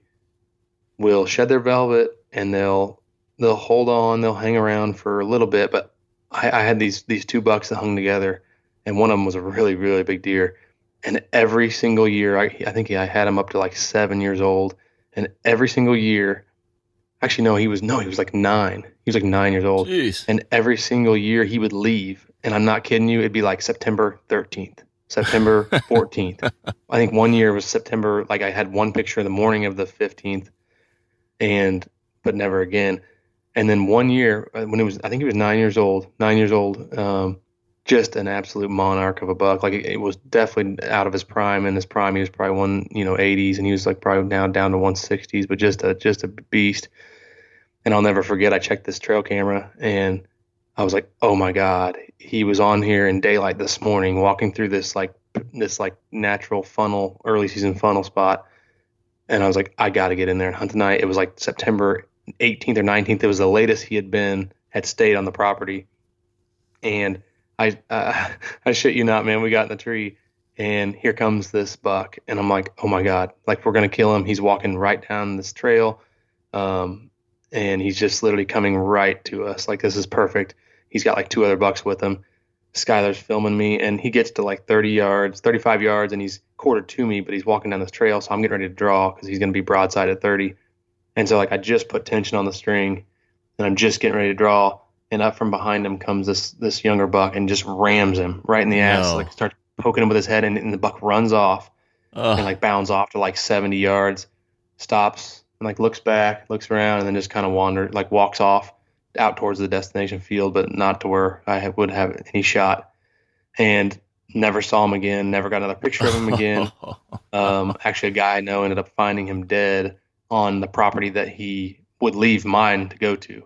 Um, he found him dead the following that following year, and so it was that was like probably one of the most like heartbroken moments of my of my like hunting career ever. I feel like like just a chance at a monarch like that, and then like dead to rights. Like I was just calm, like just like okay, here we go. This is gonna happen. Let's do this. Ugh. And just to have something completely out of your control blow it, uh, just like oh, so frustrating. That's crazy. So, what about this? What about a situation with a similar outcome but different cause? Which is, let's say that buck's coming in, and the little buck behind him doesn't ram him. He walks right into 30 yards. You draw back, you put the pin on him, and you let go, but you miss him. You miss him dead to rights. He takes off. You've been watching this buck for years and years and years, and your opportunity is blown. Like, how do you handle that? How do you mentally handle that? Are you the type that just, all right, right back at it. I'm back in the tree tomorrow, getting after it. Or do you take some time and just need to take a couple days and get your head right and do some shooting and make sure you're confident again? Like, what's that look like for you mentally and, and physically, I guess? Yeah, I mean, I I'm about as optimistic as of a person as you'll as you'll find uh, for the most part, and so like I'm I'm always just like, all right, like you just got to get back after it and give it a shot, and but it can be extremely mentally taxing, and uh, I mean, let's be real, bow hunting can be a complete mental mental game. It is a mental game it, Oh, as yeah. much as it is anything, honestly, and that's something that I, uh, you know, I, I think just through my my personality and demeanor, number one, but then also through experience um, have been able to really like really handle those emotions and that and that excitement, that energy, um, really well. And I'm just lucky that I'm able to do that. I mean, I kind of get really hyper focused in that moment. I don't get um, nervous. I don't get like to where I feel like I need to rush to make make stuff happen. Like I just I feel really calm and and really focused in those moments. Whereas a lot of people I know are, are the opposite, where they'll get flustered and they make decision, decisions they shouldn't make. They'll, you know, they won't pick a spot and they'll pull the pull the trigger and and just get caught up in the moment. And let's be real. I mean, that's that that excitement and energy is why we all is why we're all so hooked on it. And so, um, but but for me, I'm able to really harness that until I pull the trigger, and then the second I pull the trigger is when I and when I get the the big rush of emotion. But um, there really isn't, you know, I don't know, just take confidence is everything. I think really just being confident, and that that starts with practice. Um, that starts with, you know, shooting the shooting a lot to where you know your arrow is uh, going to fly where you want it to go, and it starts with equipment. Um, you know, having the equipment set up properly, understanding the equipment, especially in a world now where I mean these bows are very complex. The the equipment we use is complex, and so understanding it, having it set up properly, tuned properly, and just building that that confidence, um, I think is is where it really really pays off dividends. Yeah. So, so fast forwarding a little bit then. Um, I know you do a lot of hunts where you're you're traveling all across the country, hitting this spot, hitting that spot. So you show up somewhere and you've got a week or something, and you've got to figure it out quick. And let's say this is like a buddy's farm that they've allowed you access to the farm, but you don't have a history there, um, and and they're not going to help you out much because they've got their own thing going on. I don't know. Maybe this is like a situation when you go hunt with the Lindsays or something, where you show up and you have access, but you're on your own. And let's say it's late October, maybe October 25th, and you've got five, six days to hunt. You arrive on day one. What I'm curious is how do trail cameras factor into what you're going to be doing? Like, do you have an immediate, like, day one, midday, I'm going to go hang six cameras in these types of places uh, right away? Is something like that on your agenda? Or, or if not, what do you do? Like, what does your trail camera situation look like specifically in that scenario, if if you do at all? Yeah, no, that's a that's a pretty regular scenario for for me, um, and I've done it both ways to where, you know, like when I've I've hunted with the Lindsays in the past, like, you know, I usually will hunt like one of one of Jeff's farms that they don't spend a lot of time on, but they have cameras on, and so like my number one thing is like, all right, let me go check the cameras because I can pull those cards and I can learn so much about what's going what's happened the past week. That's really all that matters in my you know that time of year. Like what's going on this past week? What deer are hitting what areas? What you know um, what what where deer are focused? And so like in that situation, that's an ideal situation for me. Is there's cameras out. I can I can grab those cards right now and learn everything that's been going on the past week, and I can make my you know decisions based on that. Um, the uh, on the on the other hand, like if it's a situation where it's a new it's a property, um, there are not cameras out yet. late October, that time of year, I still am going to do everything I can to get cameras out as fast as I can because as as soon as you get them out, the quicker you can start gathering information and learning. And that time of year is like literally the, my favorite time of year to run trail cameras because the deer are just smashing the scrapes. And so scrapes are where all of our cameras are for the most part. Uh, I'd say 90% of them are on scrapes that time of year. And you just learn so much about, um, you know, what bucks are hitting what scrapes and what areas.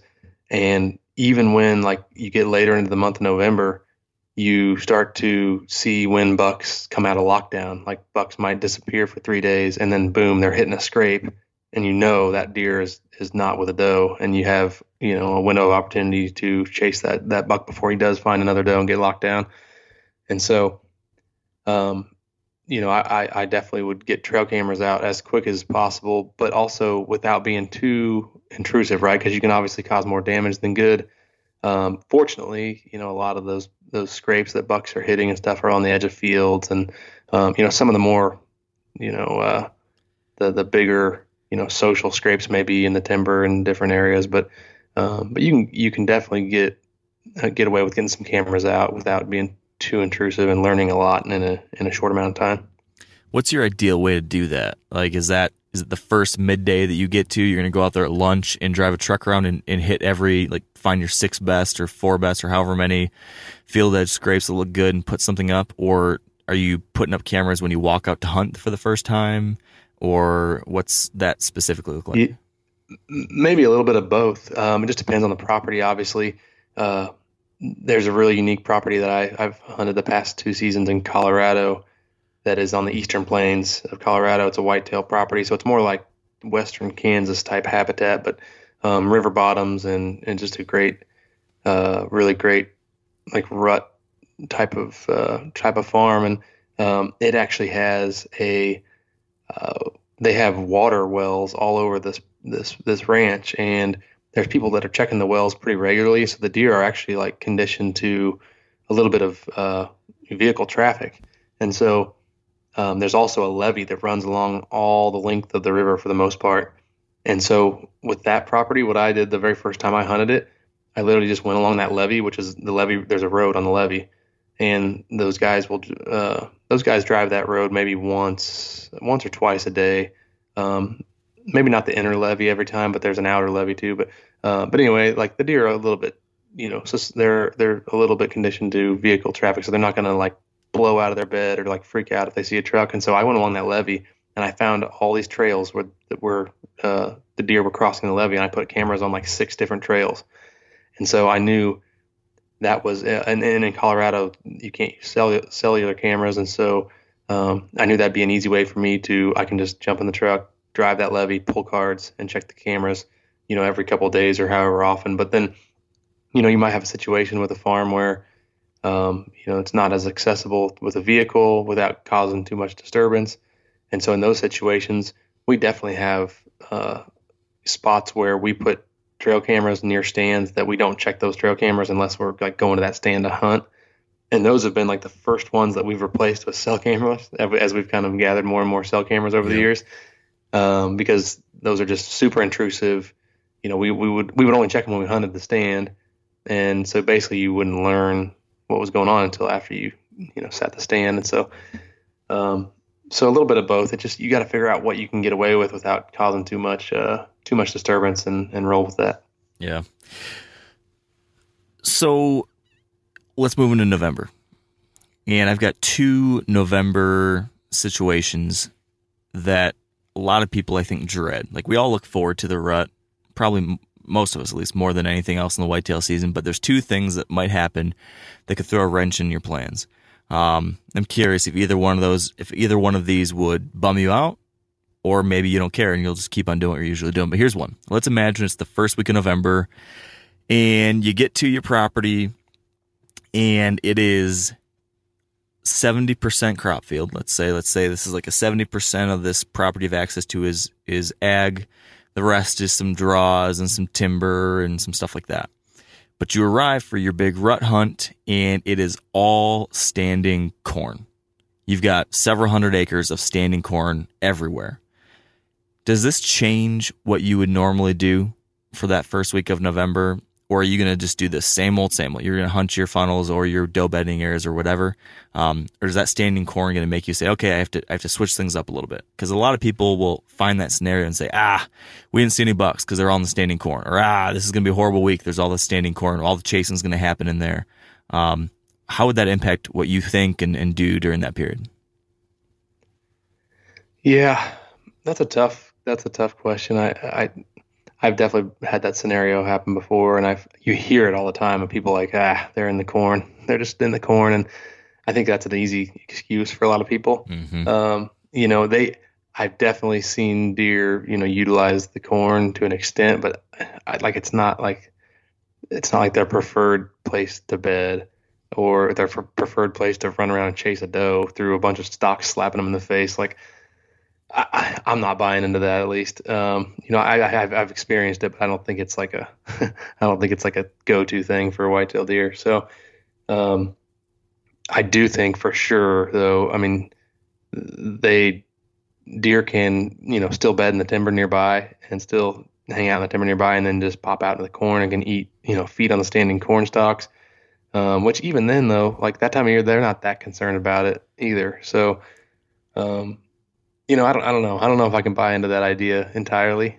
Uh, uh, but I definitely have experienced it. And it definitely is a situation where I feel like it definitely subdues some of the activity that you do see. So, um, you know, still going to hunt the, the rut, you know, the, the typically good rut spots and then just learn, you know, from your observation. That's the biggest thing is literally, you know, every, every day you're in the stand, you're learning and you're observing movement. You're, you're figuring out you know more patterns of the deer, more what they're wanting to do, um, or you're observing that through trail cameras. Either way, um, but basically just ingesting all that information that you can you can the most information you can will help you kind of make a decision and try to figure out what's best. So what's your uh, you mentioned you would stick to your usual good rut stands like high level what would that be uh, what would you describe as like your ideal first week in November type of setup? Yeah, so like it's it, I don't know. I think like the first week in November, I prefer I like to hunt near uh, near green plots a lot, um, areas where like a big majority of the does are going to be feeding because those bucks know that and they are going to come there looking for that you know first few does to come into heat.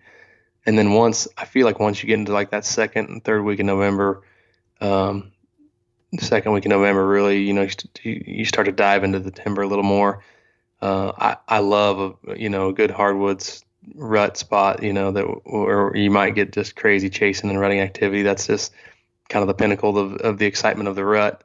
And so um, you know obviously we look for pinch points we look for funnels we look for topography changes whether it be like a saddle in a big ridge or um, I'm just thinking back to a couple years ago I had a really really cool hunt on November 7th back in in the timber in the morning that's basically on the end of a ridge. So this big long ridge just runs and then it drops off, and a couple other ridges kind of drop off down into this creek. And so it's really a I kind of I, I, did I did a, a hunt initially the evening before, knowing it wasn't ideal conditions. Actually, was it was warm and it was really windy, um, but I I knew that would be a good time to just slip in and hang a stand, and so I slipped in, hung the stand, left all my stuff in the tree. We didn't have a great a great hunt that evening, but I really was hanging it for the next morning. Um, we left all our stuff in the tree. The cold front blew through that evening um, and really, really dropped the temperature. We got in the next morning and actually ended up killing this buck that uh, that we hung the stand for. And it, it was more of like a there wasn't necessarily like a pinch uh, or anything obvious, uh, but it was more like on the end of this ridge and knob, kind of an observation point to where you could see a long ways um, and you could be able to call to deer to try to get them to come come within bow range. But naturally, it also just happened to be a pretty good spot where that ridge ran out and deer were kind of crossing through there because we had a great hunt that morning. Saw a bunch of deer and ended up you know shooting that buck actually kind of later in the morning. Nice, nice. What about this situation then? I'm curious if this would change what you're describing. What if instead of the problem being standing corn, what if instead the problem was your entire week that you have budgeted for this trip? Is 75 degrees or 80 degrees, like just the worst rut weather you could dream up is what you've got and you're stuck with it. what would you do then? Does that change anything? Or are you still going to do the same thing and just hope that we can get some success in the mornings or the evenings or whatever? Yeah, I mean, there gets a point where it's like you just got to go, right? You just got to you just got to try it, and um, especially if your time's limited and you have vacation set aside or whatever that might be. I mean, the rut's the rut, so you know the deer are going to be they're they're they're not going to quit rutting. Um, the the daylight activity definitely will be subdued by the warmer temperatures, but um, you know in those situations it may be even more crucial to kind of push the envelope a little bit, get closer to those bedding areas, get more um, deeper into the timber because that movement may be you know very very first and very very last light and I don't know. I mean, that time of year, obviously, when when even if it is unseasonably warm, I think your morning is going to be much more effective. Obviously, they're going to be cooler in the morning. Um, they're going to have been running around, you know, th- throughout the night, and so the mornings are typically a little bit more effective uh, when you do have those warmer weather rut hunts. So I'm trying to think. I know I've over the years, I know I've I've had some success for sure on warmer warmer days, but there's not one that really sticks out uh, in particular to me. But it just it just once the clock strikes November, it's like all right, like you can get away with a little more. It's time to get a little more aggressive. You can, you know, that there there's definitely a uh, there's there's definitely situations where you could be too conservative, in my opinion. And sometimes it's just like all right, like throw it out the window and go and just try because um, at that point you're relying so much on the deer anyways. That's why like like I said earlier, targeting a specific mature buck like during November is is very very difficult. Um, early season is going to be that time, but then you know the the time where your odds are best to kill any mature buck is probably going to be November, uh, just because they're cruising, they're moving, their their guards down. Um, you may not know which one it's going to be. Maybe one of the three that you know about, or maybe one you don't even know about. So it's just a different time of year, diff- completely different different style of hunting. Yeah. So along those lines, what? Let's go back to that three that three year hunt for a specific target buck again. Let's say you end up, you know, seeing this buck. Now it's we're into November. You've been having encounters with him, but you haven't been able to close the deal. And he's still like he's the one. Yeah, there might be other deer coming through, but but you're dead set on this deer. You've just you've invested so much time and energy. You can't imagine not shooting this deer. But we get to the situation you alluded to earlier, which is opening day of firearm season. It's it's staring Ew. you right in the face, yeah. And you've got you are here on the day before the opener. You've got the last day before the opener and you're panicked. Maybe you're not panicked. I don't know. If it's me, I'm panicked because it's my last day before there's a million people out there with guns and he's going to get killed probably. I'm, at least in my mind, I'm like, dang it. If I don't kill oh, him yeah. today, he's getting killed tomorrow by someone. Uh, what's your mindset and what do you do? Like, what? How would you approach that last day? Do you do you throw a hail mary? Do you do something crazy? Do you just stick to the original plan? What do you What do you do on that last day before firearm?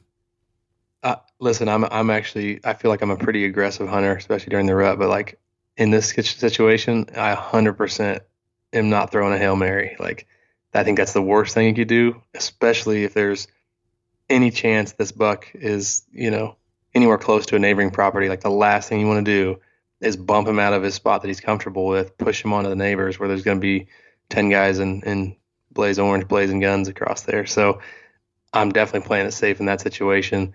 Um, typically in those situations is when I just uh, bow out and head to Kansas and then let the uh, let, let the Missouri property just be a uh, uh refuge for the yeah. deer during the gun season. Gun so season sanctuary. That's kind of our go-to deal. But uh, but yeah, definitely, I would not be aggressive in those situations because that happens a lot. You know, you just people just they just feel that pressure, like, oh no, like I got my, I got, I gotta get, I gotta get this buck, I gotta get my opportunity, and then boom, you know, that buck's been so comfortable in his area, and you bump him out, and and uh, he may, you know, venture off to somewhere else where he's not, uh, where he's not as protected, but you know the opposite could be true as well like maybe it's a buck that's really living on the neighbors a lot and you know you feel like you really need to get aggressive to make that happen. And in that situation, I could I could see that happening. But um, but yeah, if you if you got a pretty good idea of, of where the deer's living and that he's living on you, then yeah, I got I got to stick to the original plan. All right, I take some uh, take some self control, Mike. I'm impressed. well, yeah, I'm not I'm not much of a panicker, but yeah, Sean Sean would be pretty panicked. He's he's uh he gets the anxiety when the Orange Army comes out for sure. Yeah, it can take a few years off your life, that's for sure. And, Uh, uh, I know it's just one of those deals, man. It, like it is what it is. It's at the end of the day, like there's only so much that that we can do, so much that's in our control, and you know we we've been doing doing this a long time. I've been bow hunting whitetails for, I mean over over 20 years now, and you know we've been seriously managing for, for deer for I'd say, you know 10, and so. Um, that's a really re- rewarding process. We've been trying to in Missouri get deer to, to, to the ripe age of five years old, and it's just very difficult to do. And um, but when it, when all works out, it's it's amazing. But to to your point about the you know the rifle situation, I actually passed up. This was two falls ago. I uh, we had this just this beautiful beautiful four year old. He was a three year old, uh, probably mid sixties, three year old a bunch of trash, just monster frame. Didn't have a big growth year, three to four. He was probably 170s, uh, lower 70s. So he probably grew like five, six inches, seven inches, whatever. Um, and uh, was like a but 170 inch four year old. I mean, 170 inch deer. I haven't killed that many 170 inch deer. That being said, I don't get too caught up on that. Like I'm not like, oh, I gotta, you know, past this deer so he, he'll be, you know, 200 inches. But I just we just like to see him, see what they can do, and that this deer had that potential. And so I can't remember what it was, November, uh, early November. Um, I had him come in chasing a doe, just grunting, running all over this food plot right in front of me. Just incredible. Comes right under the tree, makes a scrape at like five yards, and just an unbelievable hunt. And uh, let him walk. And the next week, got shot by the, one of the neighbors, and I was just like, oh, I was just like had the wind out of my sail. I was like, man, like I'm not I'm not I'm not passing up those opportunities anymore. Like I just I'm not gonna do it. Like if it's a if it's a, a big deer that gets me going that I'm excited to shoot, like I'm gonna shoot them. Like Yeah. enough deer are gonna enough deer are still gonna make it to five and six and seven years old because they're just smart and it's inevitable. So I was like, you know, I'm not doing that again. And so actually the the buck I shot last year in Missouri, just a beautiful 160 something, 100 low 60s, and he was a four year old. He was a deer that we knew was four, had potential to be who knows what, but uh, I just said I'm not doing it. I'm not doing it again. And so that's actually the uh, the uh, the buck that I shot last year. So I can't blame you for that. Man, if it if it gets you pumped, let her rip. That's right. Yeah, that's what, for sure. And and yeah, I'm all for that that stuff. You know, we get a lot of people that are like, oh yeah, you guys, you're naming deer and you're you're getting caught up on the age and this and that. And you know, we're in a different position than a lot of other people, uh, and and that's kind of what we like to do. And we you know we get a we get to spend a lot of time out there managing our properties and doing stuff. And so that's that's what makes it exciting for us. And so that's why we do what we do. But then you know, we go on different hunts where we're hunting uh, a piece of property we've never stepped foot on, and we run some cameras, and our expectations are a little bit different. And or, you know, Sean last year drew a uh, he drew his Iowa tag and went and hunted a hunted public land in Iowa, and um, obviously expectations were different. He wasn't going to hold out for a five year old, you know, uh, 170 inch deer or whatever. He was going to shoot the first thing that you know made him happy that he thought was a good representation of the area and the and the property he was hunting. So, you know, it really is circumstantial in my opinion. Yeah, for sure. So I want to I want to run you through now some quick rapid fire questions. So these will be like a very simple like yes or no answer or this or that answer. Um, and we'll just run through these really quick one after the other, okay? Okay. All right. Does the moon matter to deer movement? Yes or no? Yes. Would you take a 50 yard shot at a whitetail with your bow? Yes or no? Yes. If you could only have one of these for the rest of your life, would you rather have a set of rattling antlers with you in the tree or a grunt tube? Ooh. Grunt tube. Expandable or fixed blade broadheads? Expandable. Should you stop a buck with some kind of sound before shooting? Yes or no? If he's yes, if he's not already stopped Yeah, on his own. this one's I don't know gonna if I'm allowed to expand. Yeah, I want to expand on every single one of them. I know, I know. I'm gonna give you. I'm gonna give you the pass on that. This one, this next one's gonna get you in trouble. Which state has better deer hunters, Kansas or Missouri? Ooh. gotta gotta say Missouri. Okay. And here's one last one. This one you can expand as much as you want on. imagine that I am all powerful. I am in control of hunting across the country, and I'm going to tell you that I'm going to take away your hunting privileges for the next 10 years. You cannot hunt again for the next 10 years at all. Unless, unless you kill a five year old buck this year. The problem is, you only have one day and one specific location that I'm going to allow you to hunt on. And you have to kill a five year old buck to keep your hunting rights for the next 10 years. So it's a very high stakes hunt. So tell me this, Mike. What specific date would you pick for this hunt? And, and paint me the picture of the very specific location you would choose for this important hunt. Oh boy, that is a lot of pressure. Um, yes. Uh, just based on stats and history, I, I'm going to have to go with November seventh. Um, that has been that has been the most productive day of November for me uh, throughout the years. I feel like, and oh man, as far as uh, you, are we talking Missouri here? I guess you can pick anywhere you want to go. Oh man, anywhere, anywhere, anywhere. You know what? I, if I if I had to choose anywhere, it's going to be Kansas, um, for sure. And I, I I'm not there usually on November seventh, but as far as just like odds of killing a mature deer and on in November, like that is um, the area that I hunt out there is creek bottoms and draws and very uh, a lot of open you know pasture ground and and tillable uh, ag fields. And so just sets up perfectly for rut hunting. Just everything's a pinch point essentially. Um, the deer are literally just cruising up and down checking these pinch points kansas is also a bait state so most properties that were hunting kansas um, were at least running either a corn pile or a feeder um, which not necessarily that time of year hunting over it much at all. Really, it's just keeping an eye on what deer are in the area, so you got a good idea of what you know where to hunt and what farms and what places to key on. So, um,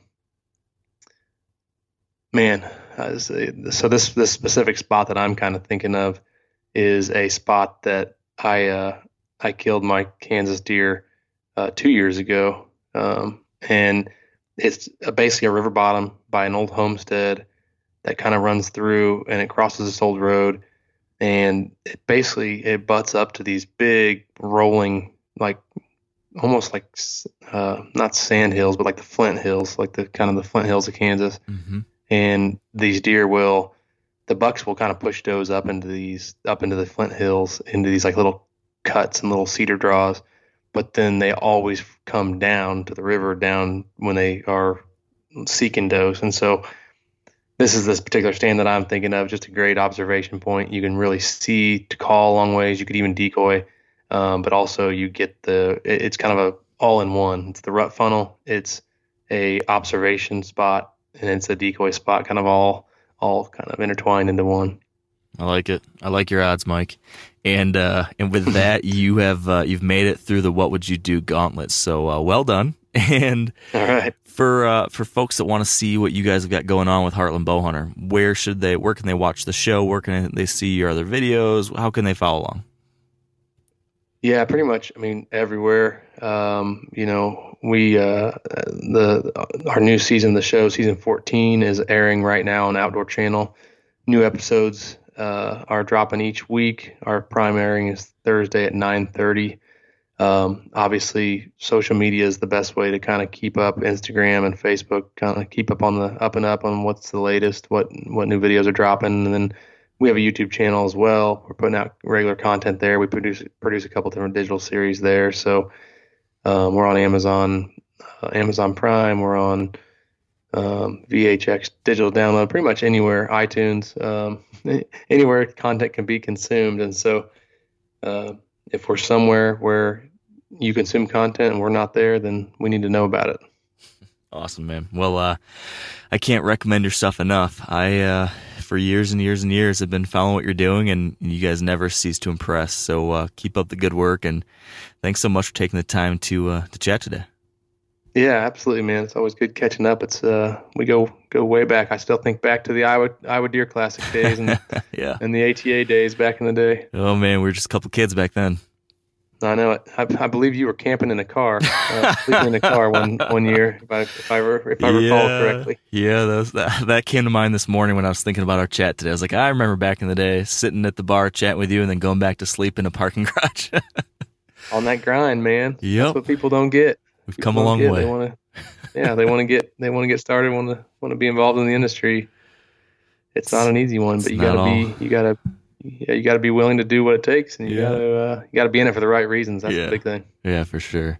Well, I'm glad that we're still both here doing it. It's been a lot of fun. So uh, Yeah, wouldn't have it any other way. that's for sure. Well, thanks, buddy. Let's uh, let's do it again soon. All right, until next time. See you, Mike. All right, and that's a wrap.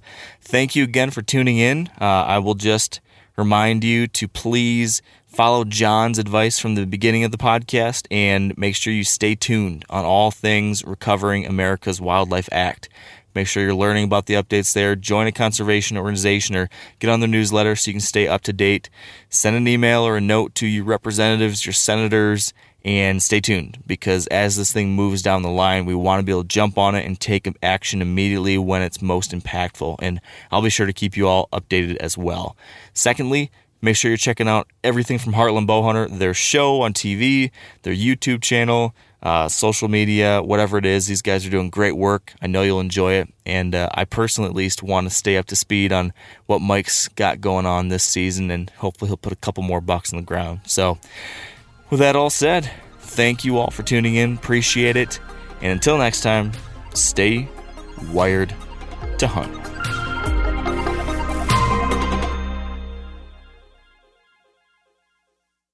Hey, everybody knows Weber grills. I've been using Weber grills my whole life, and check it out.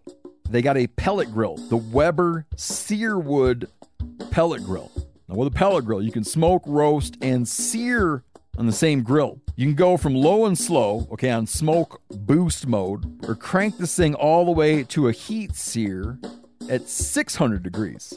It's got a full great sear zone so you can put more food on the flame. Get fired up for your new Weber Searwood pellet grill. Outdoor adventure won't wait for engine problems. Things like hard starts, rough performance, and lost fuel economy are often caused by fuel gum and varnish buildup. Seafoam can help your engine run better and last longer. You simply pour a can into your gas tank. Hunters and anglers rely on Seafoam to keep their engines running the way it should the entire season. So pick up a can of Seafoam today at your local auto parts store or visit seafoamworks.com to learn more.